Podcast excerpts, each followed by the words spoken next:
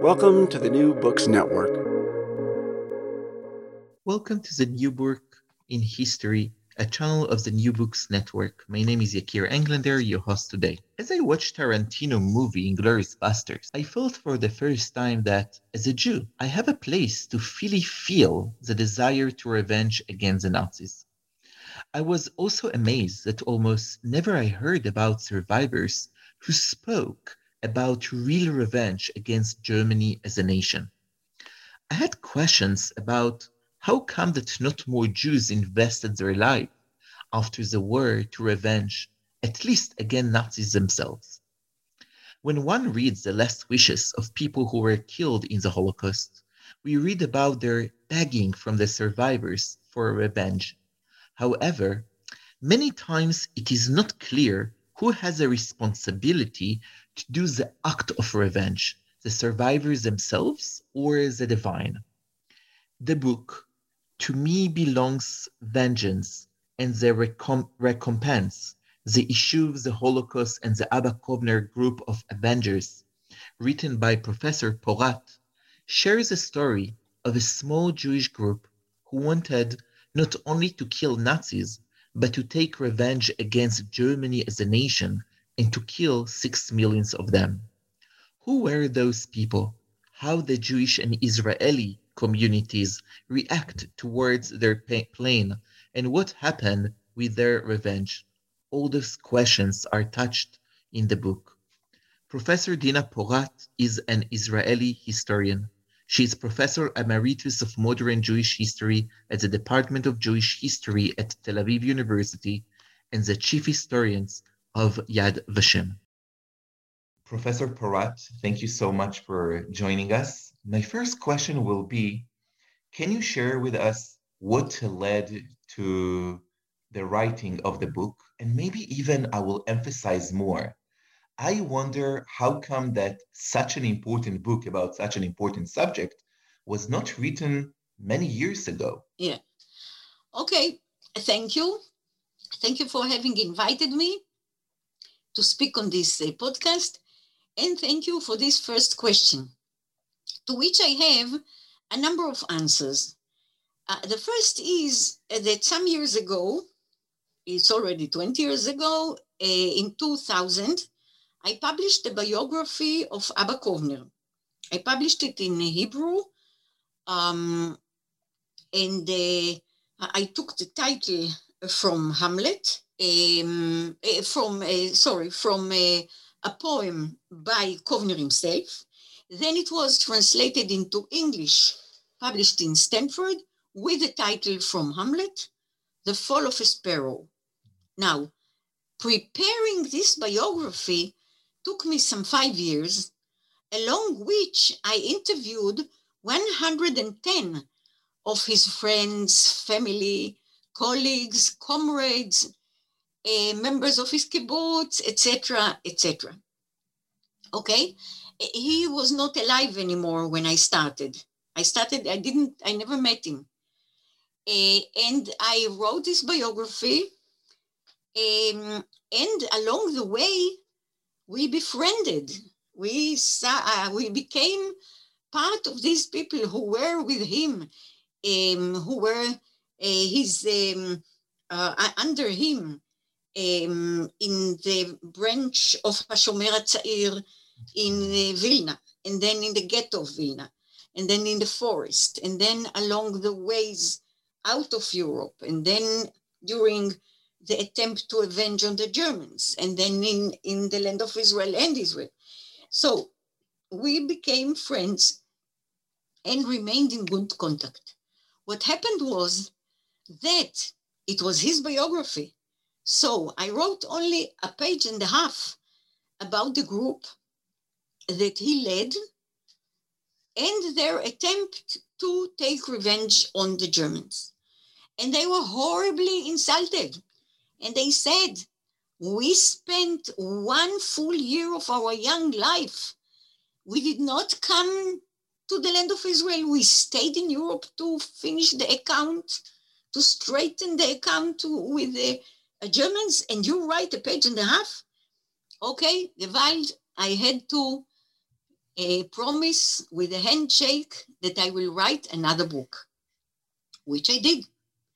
And then I interviewed again those I befriended before, but now I we focused on the revenge. Okay, that was one reason, it was a promise. Now, a- along the way, I'm sorry to say, most of them passed away, because when I started, they were already quite old people. Today, there is one left who is one hundred one, and two ladies, ninety-six, ninety-seven.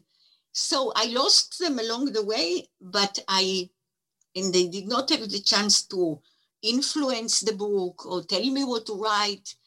But the promise was the first reason. But there are two major reasons that are perhaps of a deeper meaning. And one is that after having known them for quite a number of years, since the mid nineties, I knew them. Uh, and this book was published uh, in, in twenty nineteen, which means uh, a long time, some twenty years. Um, I wondered, how does one reconcile or how does one understand the discrepancy between the, the quality of these people, their values, their being members of youth movements, their having good Jewish education between the two wars. They were the creme de la creme of East European youth, Jewish youth. How come they wanted to kill six million people, out of which there would have been certainly casualties among children, babies, women, who did not sin any, any sin against the Jewish people, who did nothing to the Jewish people. So how do you reconcile th- these people? Um, when you meet them, they are full of humor, full of strength, full of the, the, they have a responsibility until the very last day to the fate of the Jewish people and to the writing of the history of the Jewish people. They feel responsible. Um, This is part of the youth movement um, education and ideological education. They came from many youth movements. Some of them were even communists um, before and became Zionists. So I had to reconcile between the two and to understand how come such people wanted to do such a deed. Okay? Uh, this was the second reason. And the third It goes along with your question, why wasn't a book written some thirty years ago? Indeed, revenge uh, is mentioned in the Bible according to um, um, eighty, eighty times. Revenge, nakam or nekama in both terms, um, in many forms or we, in, within many sentences. eighty times. Right. And by the way, chesed verachamim, mercy and uh, compassion, two hundred twenty times. Which means that it's there in the Bible. Even one of the names of the of God is El Nekama, which means El Nekama. Right. However, it's not. It's it's there, but when you compare it to the positive, to the grace and compassion, it's not emphasized too much. No, it is not, but still it is very much there. Right. And there is uh, a very strong uh, emphasis on God being the one who has the right to avenge. And if you read Professor Yeshayahu Leibovitz item in the Encyclopedia of the Bible, Encyclopedia Mikraït, Encyclopedia Biblica, he wrote the item on Nekama, and he says, according to the Bible and to Jewish sources, it is only up to him. Therefore, I called the book, I titled it, Li Nakam Veshilem, which means this right is pre- reserved only to him, not to the human beings, unless he tells a human being to do this and that. Mm-hmm. Okay, now, why wasn't it written some thirty years ago? Because revenge uh, in Jewish culture and in other cultures, mostly of the Western world, Western civilizations, is, as we say in Yiddish, ah, es passt sich nicht, which means it doesn't, it doesn't fit in civilization. It doesn't accord with law, with bringing a perpetrator to trial, not to be his uh, judge and executor. So you wouldn't believe it, but about such a central issue, there are very few books of research. I have found only two, two in English that really cover the issue. And they were written with some thirty years apart from one another. So it is, uh, a, it is an issue that was supposed and still is supposed to be not elegant and not civilized, like taking the law in your hands, uh, going savagely into uh, an eye for an eye and a tooth for a tooth. And this is not what one should do. And indeed, there is very little research. Um, so thank you so much. So I, so I wanted, to... I, I wanted very much to do research when there isn't research. So the question is, so we don't have maybe research, and I wonder about the sources. So I, I will tell you what I mean. Um, I'm thinking about two things. One, also when we go to cinema and we go to literature, the place of revenge of the Nazis is quite new. Uh, I'm thinking about a very famous and successful movie, which yeah. uh, was made by Tarantino, Inglourious Basterds, yes. where for the first time the Jews revenge and kill Hitler. Yes. And and and, and I, I maybe there is a need for another generation to be able to dream about that, since it's not real. It cannot be possible. The Nazis are not with us anymore.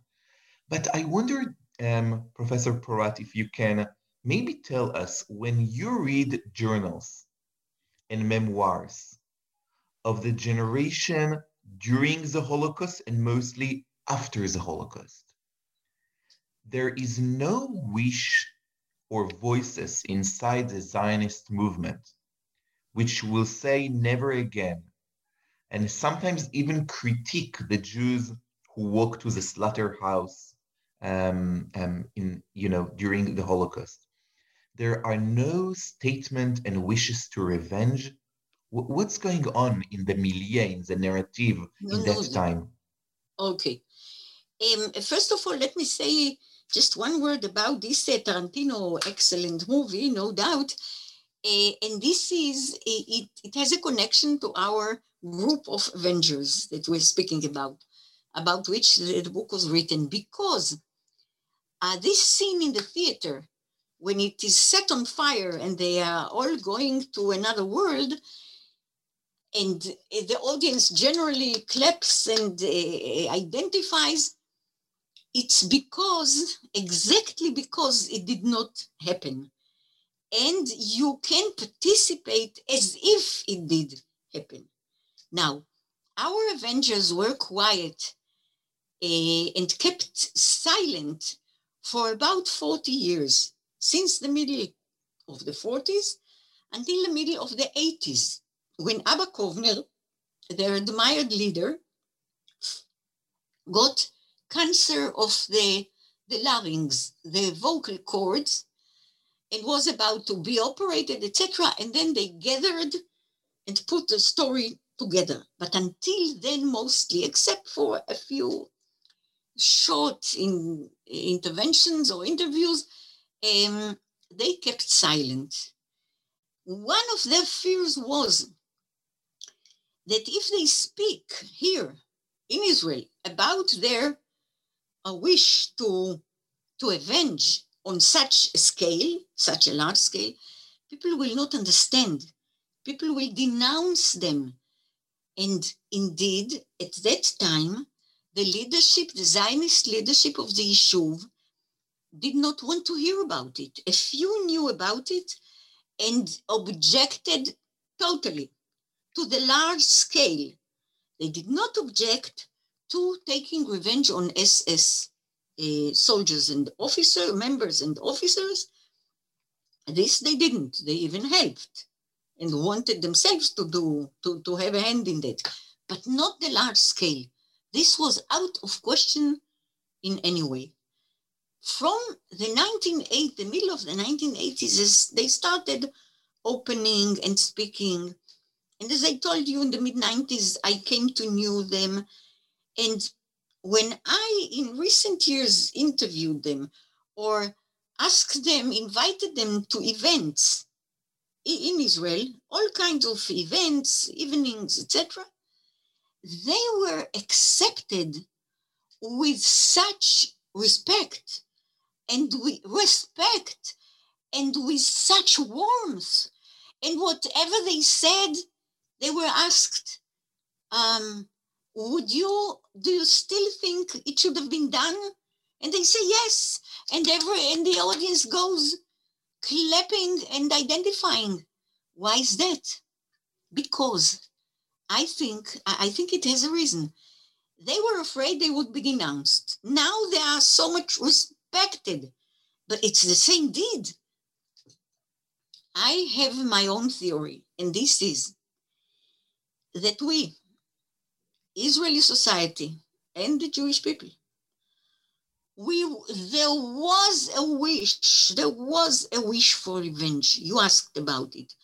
There was Antek Zuckerman, uh, Antek Zuckerman, one of the orchestrators of the Ghetto Warsaw Revolt, said, mm-hmm. I don't know any Jew who does not burn with revenge, mm-hmm. who is not sick with revenge. Wow. The, all of them, but not only all of them. Of course, Jews wanted revenge. They lost everything. They were humiliated. They tortured. They, everything was taken from them. Why, of course, it's, it's the, the first natural feeling. Not only them. All the European countries that were under Nazi yoke and Nazi boot burned with revenge. And first and foremost, the Soviets. And what the Soviets did to Germany when they occupied it, oy vey, we will not enter into it, but they burned, they raped, they destroyed, they went berserk, they went wild. Until they com- the commander and the commanders advocated it. When they entered Germany, there were road signs um, ordered by General Zhukov, Andrei Zhukov, the, the general, which said in Russian, soldier, you are on German soil. Avenge against the Hittitites. And they did. And in the Czech, you wouldn't believe what the Czech, this... Uh, sympathy, sim, uh, uh, people for whom we have such a sympathy, what they did to Germans, boy, and Poles and Greek, uh, uh, former, former um, prisoners did not want to go home upon liberation before they retake some kind of revenge. So it was a whole European feeling, not just a Jewish feeling. Okay, but revenge by the Jewish people was not really taken.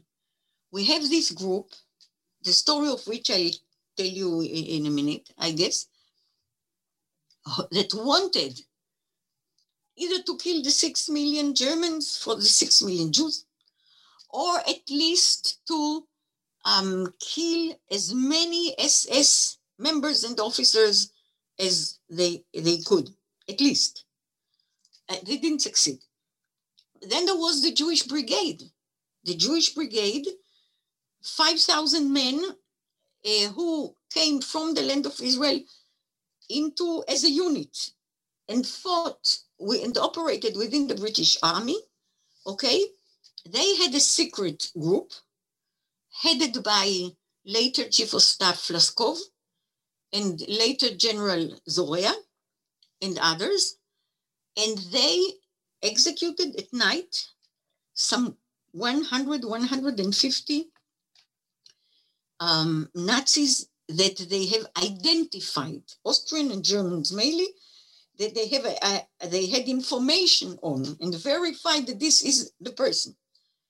Then there was another group in Vienna, a few dozens of Germans and Austrians. Then there were the partisans who came out of the forests in the Ukraine and killed a few hundreds. But this is a drop in the bucket in comparison to what was done to Jewish people. According to all I could find, there were not more than a thousand or fifteen hundred who were really killed or executed as an act of revenge. The Jewish people decided, despite this burning feeling of revenge, to go another way.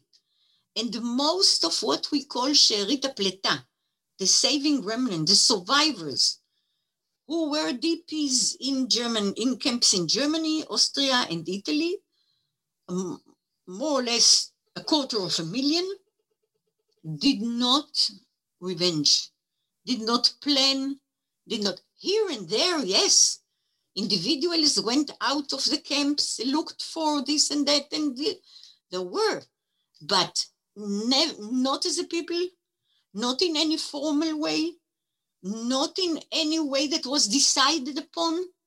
There weren't even meetings, even in the Yishuv here, in the land of Israel, there were no meetings of uh, members of the Yishuv institutes, in, uh, like the Jewish Agency, Haganah, et cetera, that were dedicated totally to the question of revenge. No, it wasn't a central issue.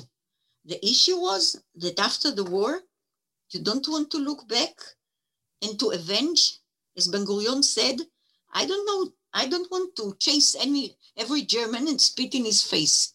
I want to build. I want to look forward. I want to build.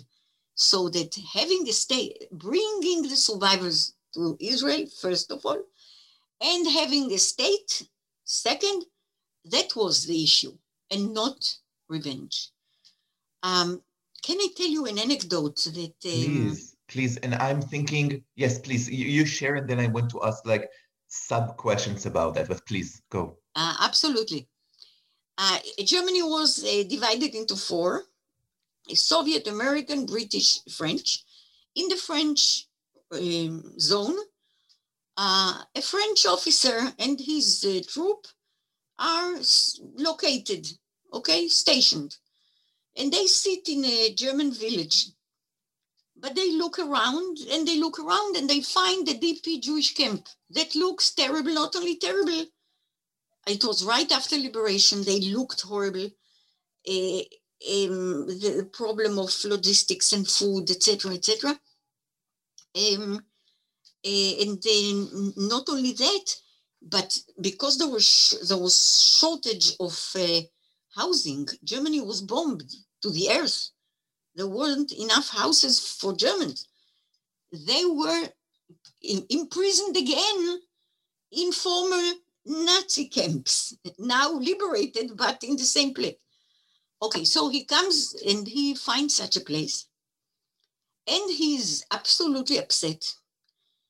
And the next day he comes to the camp with a few trucks, asks the survivors, it wasn't a very big camp, asks the survivors to mount the camps and takes them to the village, the German village. He asks, they, he orders the Germans to leave their homes and stand in front of the survivors. He hands, he and his men, they hand the survivors revolvers and they say, go ahead, we are watching, kill them. Kill the German village. And the survivors said, ah, you must be out of your mind. Why should we kill them? We never saw these people. These are not the people who who killed our families. These were Lithuanians and Slovaks and Hungarians and Romanians and sometimes Poles, but these, and look at them, these are children and women and the old men. Most of the men were not in the villages. They were either killed in war or prisoners. We and the French uh, officer said, "You are out of your mind. Look at how well fed and clothed they are, and look at yourself. How how you look. Kill them. I allow it. I order it." And they didn't want.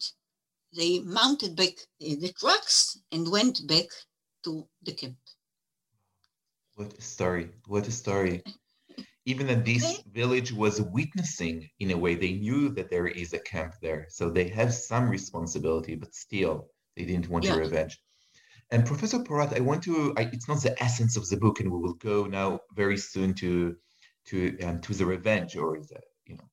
Um, but short questions. I wonder about two things. One, do we know about Jewish Soviet soldiers?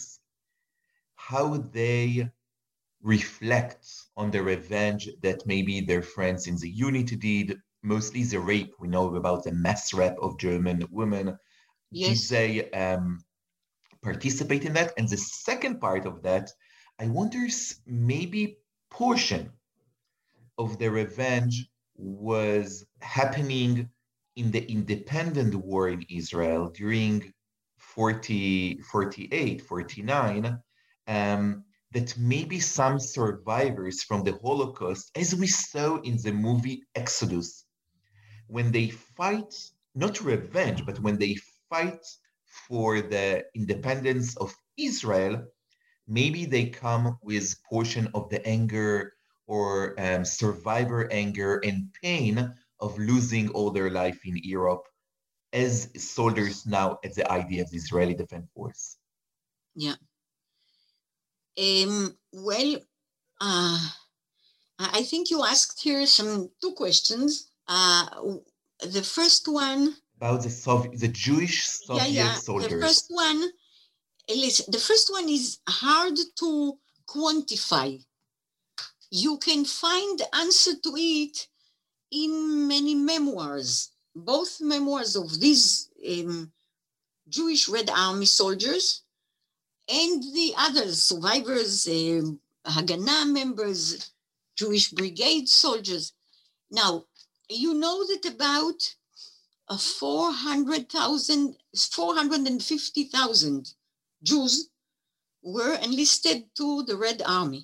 four hundred You know uh, that in general, one million point six Jews fought in Allied armies. four hundred fifty thousand in uh, the Red Army, five hundred fifty thousand in the American Army, and the rest in, which makes a million. And then the other six hundred thousand British, Austria, Australian, Canadian, New Zealand, Polish Army, uh, Partizanka, Italian, French resistance, Yugoslav, et cetera. It's not enough known and not enough balanced against those who supposedly went like sheep. They did not go like sheep, but um, to, to slaughter, it's a million point six. So the Soviet Jewish uh, soldier definitely took part in the revenge in anywhere. I'm not sure they went uh, around raping German women. That was a bit... Uh, could have been a bit too much um, with the Jewish education, but they, most of them were already Soviets, second generation at least to Soviet education and upbringing. They were part of their army, and this is what they did. Look at the parades in Israel, in, they do it in Jerusalem, every May eighth or ninth, every year, when the veterans come up with the medals, with their uniforms, the medals, uh, the habit in uh, Soviet, uh, the Soviet Union was that you get a band, a little um, for every battle. In Israel, it's for just one for a war, not a battle. And so they have many, many, and they walk with it because they were part of the Red Army. You know what? A unit, a Jewish unit, defected, deserted from the Soviets and went to the Jewish Brigade, in secret, of course. Uh, so they were definitely part of it. And I would say the following: they were deeply deceived and disillusioned by the Soviet participation, by Ukrainian and Belarus, Belarus less, but Lithuanian, Russian participation in the killing of the Jews.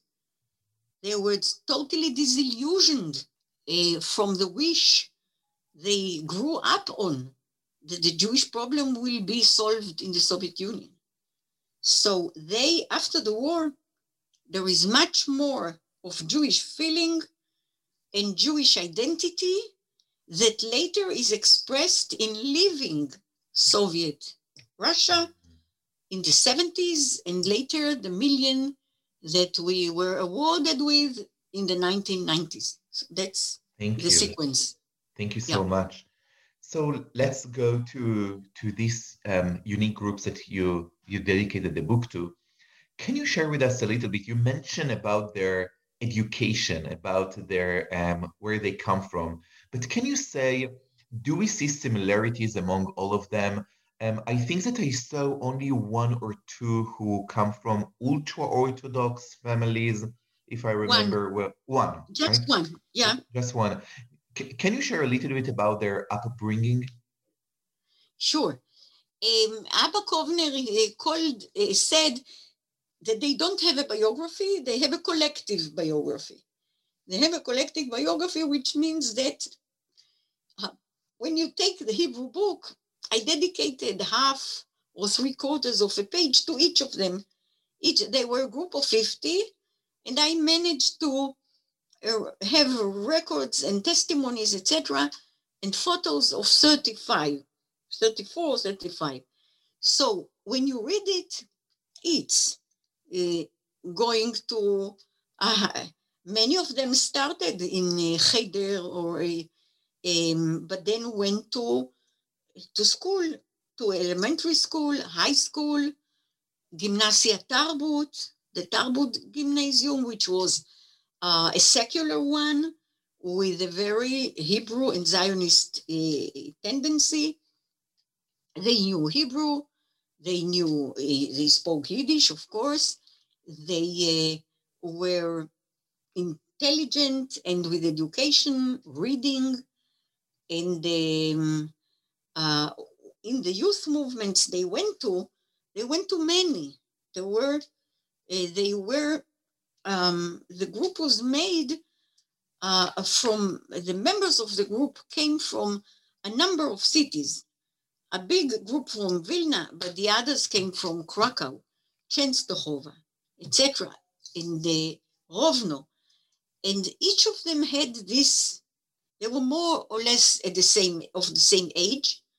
They were in the either nineteen or the beginning of their twenties.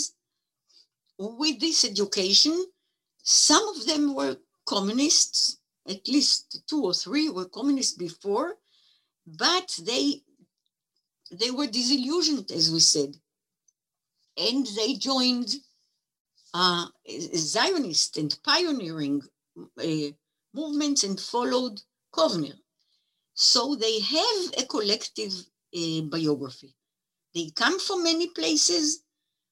Uh, they spoke a number of languages, but they definitely have a lot in common from the point of view of education. And as we said before, from the point of view of a feeling of responsibility, deep responsibility for the Jewish people.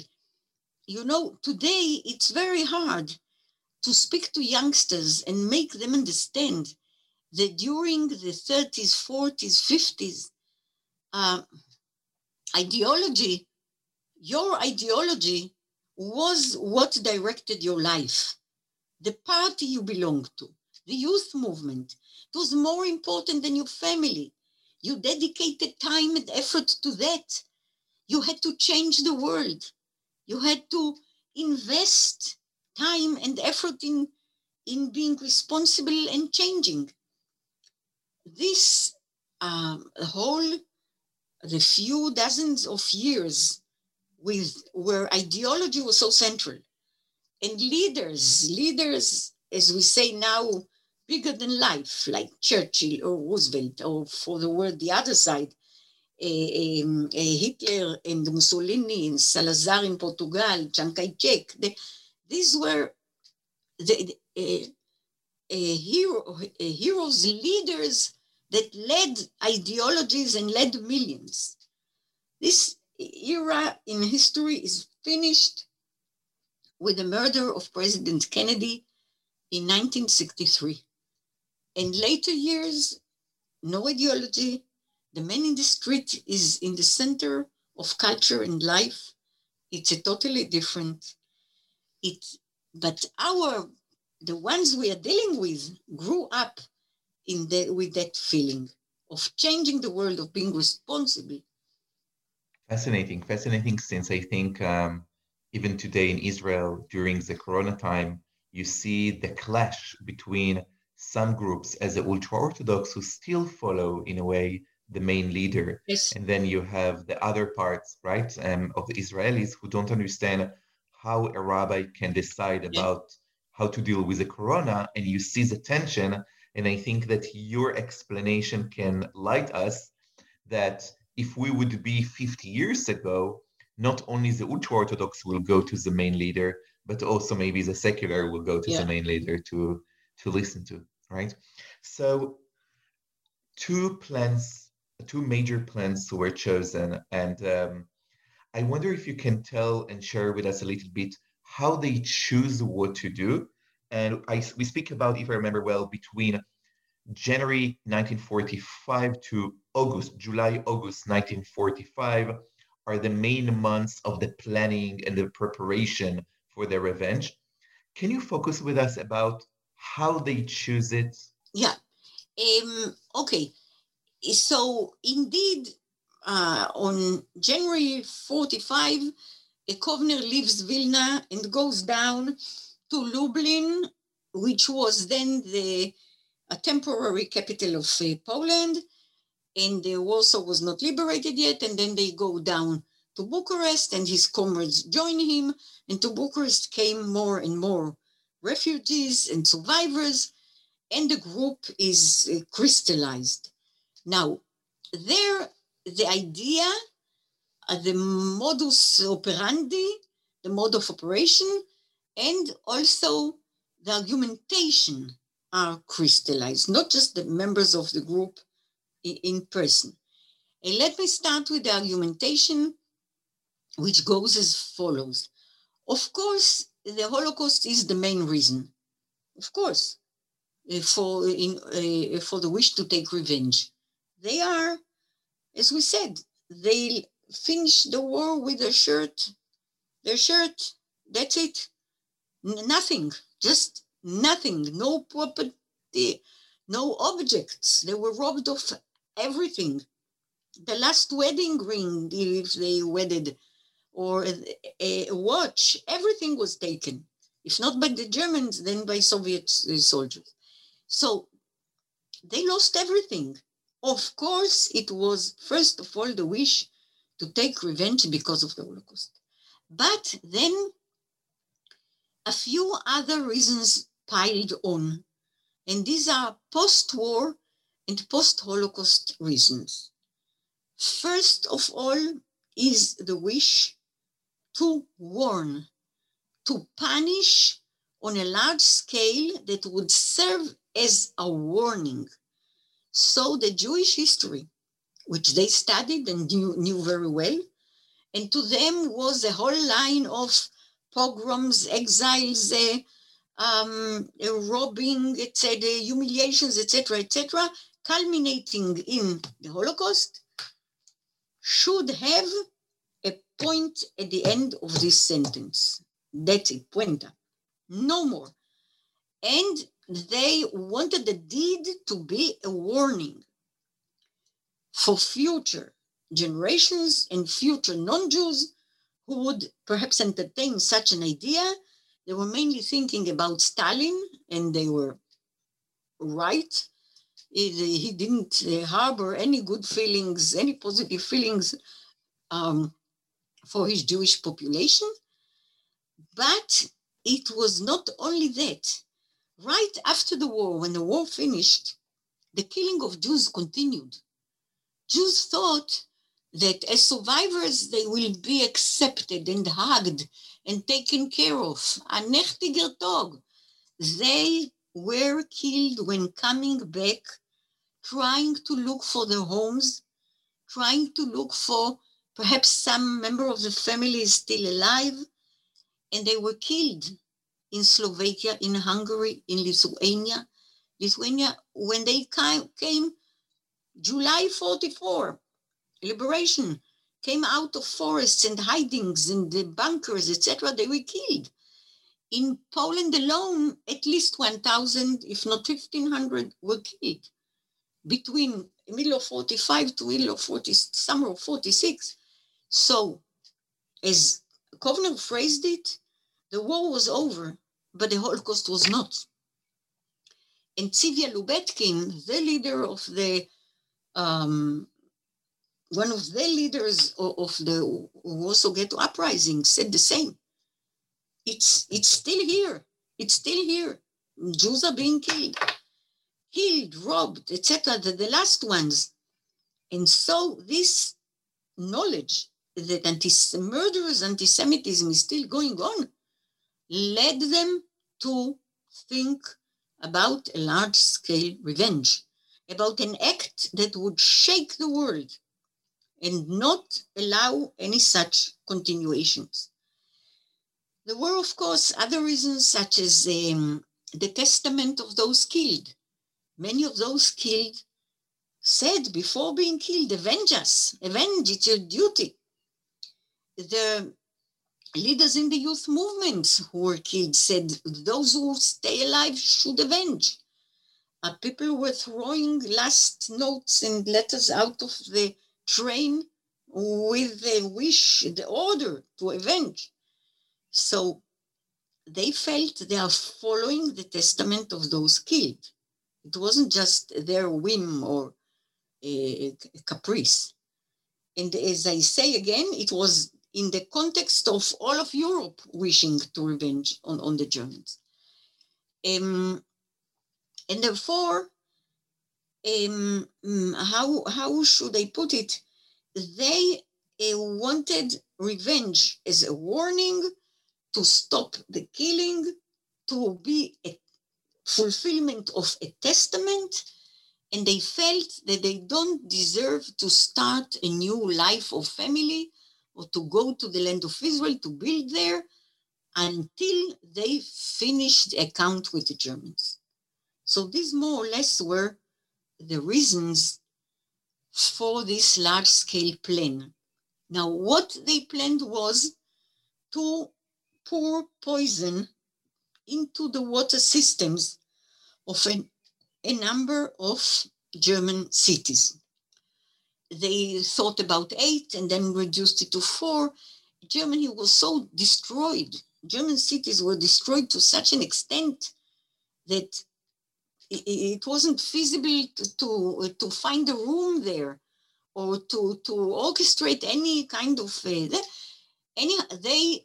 Finally, they decided on two places, on two places uh, in Nuremberg and uh, in um, Nuremberg and Hamburg.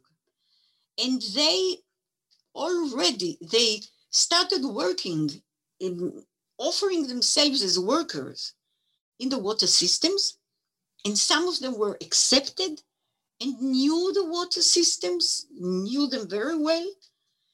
In the meantime, Kovner sails to the land of Israel to get poison and to get support. Support he doesn't get, as we said. He gets support only for smaller plans, for to go against S S. Those few leaders who knew about the large scale objected totally. He gets poison in Israel. Uh, and the person, the two persons who give it to him are the two brothers, Aharon and Ephraim Katchalski, later Katzir, Ephraim Katzir was later the fourth president of Israel, then a student of microbiology in the Hebrew University in Jerusalem. And he met, uh, Kovner was brought to him, told the two brothers about the Holocaust, about which they first then first f- heard the full account of. They go down to the laboratory. They were members, young members of the Haganah, the defense force of the Yishuv, the Hebrew community, uh, of uh, the Hebrew community in the land of Israel. And the person who worked in the laboratory was as well a member of the Haganah. Kovner told them about uh, going against uh, and punishing S S. He said, of course, it's a mitzvah, no doubt. They, you don't have to ask any more questions. After a while, they gave him the poison, and he sails back to Europe. He sails back. The Haganah knows. The Haganah uh, gives him a falsified uh, document. You could sail only on a British soldier ship, okay? But he wasn't a British soldier, so he get you get uniforms falsified. Uh, it, it doesn't work because he and a few other such comrades, they didn't know a word of English. Kovner, how, how could he have known English, or how to act as a British soldier, garnished? But um, and they are caught. They are caught by the British. Not because uh, anyone knew about revenge or because he was carrying, the, the British didn't know that. They were afraid of Mor Lehi or Etzel. These were two groups that deviated from the Haganah and were more extreme. They killed the Lord Moyne, the British minister in residence. They were afraid. They are caught, and Kovner is in prison. In British prison in Cairo, but the group is in Germany. They are scattered in Germany, they go on. They are so upset. He, the leader, was is in prison. The poison was thrown into the Mediterranean, but they don't give up. One of them was a chemist, was a bit older than the uh, most of the others, was a chemist. He fabricates another poison, and now comes plan B. The first one, plan A, to kill, kill the six million, they didn't have the poison, but they also were objected and inspected by the Haganah in Europe so that they don't do that. And so they go to the next plan, second plan, plan B, and this is to put poison, to smear poison under loaves of bread. Bread served to prisoners of war camps in which the S S are under British or American um, allied forces, okay? And with this, they succeeded beautifully to have the poison, to smear it in secret in the bakery. Again, they worked in the bakery. They knew how to do that, how you put the loaves, et cetera. And they, the poison, according to the American um, investigation that took place after the effect, the poison was excellent. They worked excellent. But the poison, arsenic, had to be mixed all the time with warm water so that it doesn't sink.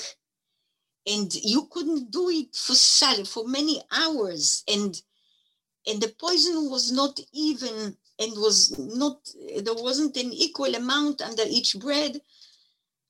There was a total havoc in the camp. People felt sick. So that the Americans understood that there is a major problem here. Took everyone to hospitals to wash the stomachs, et cetera, and saved them all. No one was killed. No one was killed. So they didn't succeed. That's it. And then they are sent to, um, to the land of Israel by the commander of the Haganah in Europe, who said, I understand. I also want revenge. In Hebrew, I found he, the reports. You first asked, they uh, said something about sources, interviews, letters. They gave me their diaries, notes. in Polish, Lithuanian, Yiddish, German, et cetera, et cetera. I had a lot of material, but, and I also was given the American investigation protocol. Uh, seventy years, the Americans wouldn't release it, but then they, okay, they agreed. But I also found the reports that the commander of the Haganah in Europe sent to the land of Israel. He was in charge of these, uh, uh, of the group to prevent it from going wild. And he, but he writes, instead of writing Nekama, he writes Nechama. Nechama means, you know, comfort. He calls revenge comfort. And he says in his report, I know that you, my commanders and leaders in the land of Israel, you want revenge. And I'm afraid we will miss a historic opportunity to warn the world. But policy and wishing for a state was stronger. Ben Gurion meets one of the Avengers. He comes to Europe to meet all the delegate soldiers, et cetera, et cetera, after the war. And he meets the person, Pasha, who replaced Kovner when he was in prison. And Pasha says, six million, ta-ta-tam, ta-ta-tam. They spoke Yiddish. And Pasha told me, I interviewed him twice. He said, Ben Gurion was so warm. We spoke Yiddish. We stood close to one another. But then he ended and said, will six million dead Germans bring to life my six million Jews? If not, of course not. If not, I'm not interested. And when Ben Gurion was not interested, nothing happened. So this is how he put it. What would you do? You will kill six million. Okay, will it bring to life? No. It's fascinating how the language of honor, you know, and revenge is shifting to to language of dignity, about like how it will help us. And and and I'm still thinking about um, the the the words of the family members who ask for revenge, and where this wish, as a Jewish narrative of survivors, what happened with that, right? Yeah. I mean, because many of them said, please revenge. But they didn't. And something, yeah. and it didn't. And they didn't. Exactly. And didn't. You see, along the years, I have befriended many survivors, interviewed, we stay in touch, we call each other for holidays, et cetera. What they always say is, time and again, every because on holidays we speak mainly, Uh, and they say that the sweetest revenge is that they live among Jews, that they participated in the building of the country, and that when they sit at the Seder, Pesach, um, how do you say, Passover table, right. Okay? With the family. With a large family that they built up. That's it. Yes. So it's uh, the Kiddush HaChaim. It's a sanctify yeah, of yeah. life. This is exactly what they thought was the right way. Yes. And uh, so, I tell you this. Uh, you know, of course, author Chaim Be'er. Yes. Yeah, very, he, very famous Israeli author for... Author, yes. Chaim Be'er, an excellent uh, author. And uh, he worked in a publication, a known publication house, Amoved, and edited my book on Kovner. And so we, okay, he tells the story about a famous partisan, Cholavsky, Shalom Cholavsky, a famous partisan, a person who headed u- u- unity among survivors and youth members and et cetera. And then a member of a kibbutz in Israel, and the historian, the, a model figure. And Cholavsky, one day before he passed away, tells Chaim Be'er that after the war, he decided to take revenge in secret. And he identified Nazi officers who were responsible for this and this and that, and killed ten of them. And after he killed ten, he felt it gives him nothing. It's going nowhere. He can kill and kill until the end of uh, eternity. it gives no satisfaction, no direction. And he stopped it. You see? Wow. So, thank you so much. So my yeah. final question, yeah. when you spoke with the members of the groups that were still alive when you wrote the book, mm-hmm. um, what change, if at all, in their perspective now as older people? Okay, I asked each of them, I asked each of them, uh, had you had the opportunity to do that again, or the chance, or the choice, what would you do? Now, some of them said, hallelujah, that we didn't succeed. What, where would have the Jewish people go, or how would it have looked if we, like Nazis, we would have killed six million? By poison, not by torture, never mind, but kill. A few others say, ah, we should have done it. We should have done it. Look, how many millions of Germans were chased out of Czechoslovakia and Poland and made uh, die on the roads, and uh, no one would have noticed. It was the right time to do it right after the war. We shouldn't have listened to the Haganah, to the Yeshuvim, to Ben Gurion, to no one. Should have done it. They can afford to say so because they are speaking now in the two hundreds, in the nineteen nineties and the two hundreds, like Tarantino's movie. It is not going to happen. So you can say yes. Some of them still say until their last breath, they say yes. Um, another point of perspective is that uh, I told you that in recent years, they are very much respected and sought after and invited to many places. And I have my theory. Because we made peace with German, Germany too quick and too early. Israeli society, uh, well, we needed the reparations in nineteen fifty. At the end of nineteen fifty-one, Israel was about to collapse. To collapse. We had no food. We were almost no food, no foreign currency, no fuel. The German reparations saved the country. That's for sure. And when you start this, you start a whole chain of contacts. In sixty-five came an ambassador, et cetera, et cetera. Look at the relations today. But people remember. People remember. And our group is like a road sign, a red road sign on the road that said we should not have been so quick. They were not punished. They were not punished. The Jewish people did not take revenge. And the German people was not punished.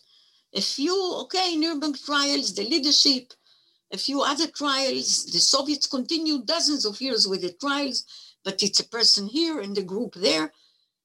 They were not punished. They finished the war and went home. At Germany, until the seventies, at least, until there is a new generation, judges and mayors and teachers and uh, uh, everyone are ex-Nazis. There were eight million men in the Nazi party. There were a quarter and a million in the Allgemeine S S, in the General S S. There were eight hundred thousand Waffen S S, which means that about ten million German men were there. And they go home and they live. So we didn't revenge. They were not punished. There was no trial, no din, and no real dayan in that story. Professor Porat, thank you so much for writing this. Such an important and such a, to read it, you know, to read it, I think there is some um, even healing by reading it and by processing, because you invite readers to process, I think, our personal feelings towards question as a revenge. So thank you so much. And thank you for joining the New Books Network. Thank you.